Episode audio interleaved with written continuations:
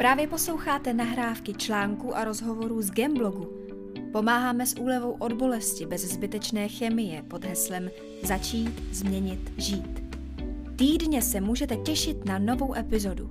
Pokud byste si originální články chtěli přečíst, navštivte náš blog dostupný na gemmedical.cz. Najdete na něm spoustu rad, jak řešit bolesti pohybového aparátu a také, jak jim předcházet a mnoho rozhovorů s příznivci zdravého životního stylu. Na gamemedical.cz najdete i videonávody na tejpování a inspiraci k životu bez zbytečné chemie. A kdybyste si nevěděli rady, stačí nám napsat.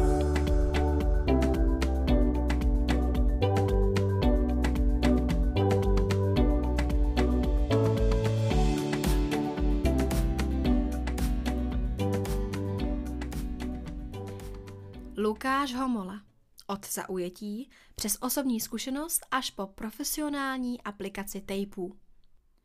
Text Klára Vojkůvková a Michála Votýpková. Bolest celého těla přepadne někdy každého. Své o tom ví i profesionální masér Lukáš Homola.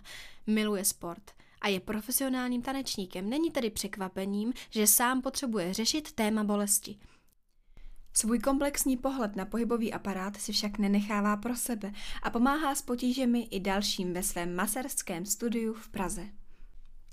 V dnešním tématu se budeme opět věnovat podpoře zdraví pohybového aparátu, se zaměřením na tejpy, ale nejen na ně. Lukáš v tomto rozhovoru představí svou osobní zkušenost s bolestí a s různými technikami, které využívá ve svém zaměstnání. Mě osobně zaujal jeho zájem a přesah od masáží k alternativní medicíně, ke které se staví s velkou pokorou a potřebou se v této oblasti neustále posouvat a vzdělávat. Spojení tance a masážní praxe dává obrovský smysl. Napadá mě k němu řada otázek, přesto nechám představení na tobě. Co bys o sobě řekl lidem, kteří tě neznají? Co nám prozradíš o své práci? A kolik času ti zbývá pro volný čas a koníčky? Působím na taneční divadelní scéně v Praze. V rámci některých představení však vyrážíme i do ostatních regionů. Tanec je pro mě na prvním místě. Dále se však taky věnuju masážní terapii ve svém studiu. Zde využívám některé pomůcky, jako je taping a baňkování. Nyní směřuji k tradiční čínské medicíně a rád bych postupoval a dopracoval se až k akupunktuře a dalším léčebným technikám v tomto odvětví. Zmíněné oblasti se sice věnuju okolo čtyř let, přesto si uvědomuju, že na tento směr je to stále málo. Tradiční čínskou medicínu proto zatím považuji spíš za svůj koníček. Zároveň ji vnímám jako cestu, která mě bude provázet celý život. Ty jsi sám na sobě v rámci svých aktivit a své práce jistě musel zažít útrapy bolesti. Jak ji řešíš? Jak si od ní pomáháš? To je otázka, nad kterou jsem se víc zamýšlel, protože těch způsobů je mnoho a často fungují až v kombinaci. V mém případě bylo nejdůležitější pohlídat si pitný režim v průběhu celého dne. Pokud i přes toto opatření bolest neustoupila, hledal jsem vhodné akupresurní body na těle. Je zajímavé, že ruce automaticky vědí, co si tělo říká. Vždycky tyto potíže řeším masáží dlaní, chodidel a plosek nohou. Mám vyzkoušeno, že v průběhu pár minut se dostaví úleva. Momentální bolest, která ke mně přichází, dokážu odradit tímto jednoduchým způsobem. Pokud masáž nezabírá, často při bolestech svalů a kloubů navštívím svou masérku a s ní konzultuju vzniklé potíže. Naším cílem je nabídnout posluchači takové postupy, které dokážou ulevit od bolesti, a to bez zbytečné chemie. Tak jsem se tě, Lukáši, chtěla zeptat, jaké ty máš zkušenosti s tejpy na svém těle? Vzpomínám si na éru, kdy se tejpy poprvé začaly objevovat. Všiml jsem si jich tehdy převážně u sportovců, zaujali mě a pak jsem je i vyzkoušel na vlastní kůži. Aplikovala mi je fyzioterapeutka na rehabilitacích. Ty jsem navštěvoval při problémech s rukou. Vybavuju si, jak mě to tenkrát fascinovalo. Jak taková jednoduchá věc dokáže tolik ulevit. Už jen samotné vnímání té pásky na těle zajistilo lepší postavení těla v klidu a zefektivnilo rozsah svalů při pohybu. Táhlo mě to tedy tímto směrem a po kurzu tapingu jsem sám tuto techniku začal používat u svých klientů.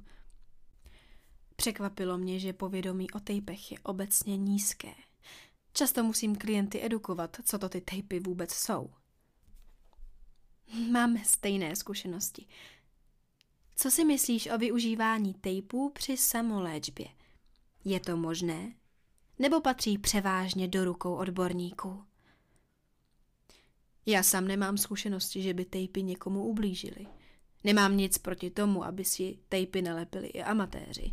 Na druhou stranu je potřeba nějaká elementární znalost anatomie a představa o tom, kde se sval nachází, kde končí a kde začíná. K tomuto účelu se dnes naštěstí nabízí spousta videonávodů, tedy pokud se člověk nejdříve trochu povinuje nějakému samostudiu, měl by být následně schopen tape použít i na vlastní pěst. Za důležité však považuji poslouchat své tělo a dokázat odhadnout, kdy řešení patří do rukou lékaře. Já rád využívám a doporučuji tejpy i preventivně před sportem.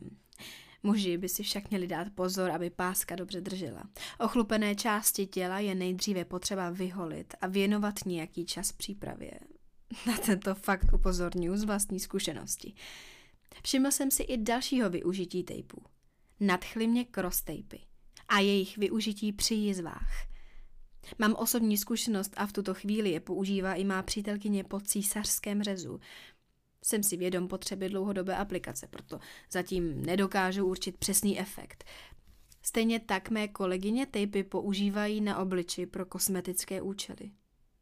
Tyto zkušenosti já nemám. Děkujeme za rozhovor. To je konec dalšího dílu Gamecastu, zvukových nahrávek článků a rozhovorů blogu gammedical.cz. Pokud se vám obsah líbí, budeme rádi, když nám dáte odběr nebo pošlete tento díl někomu, komu pomůže.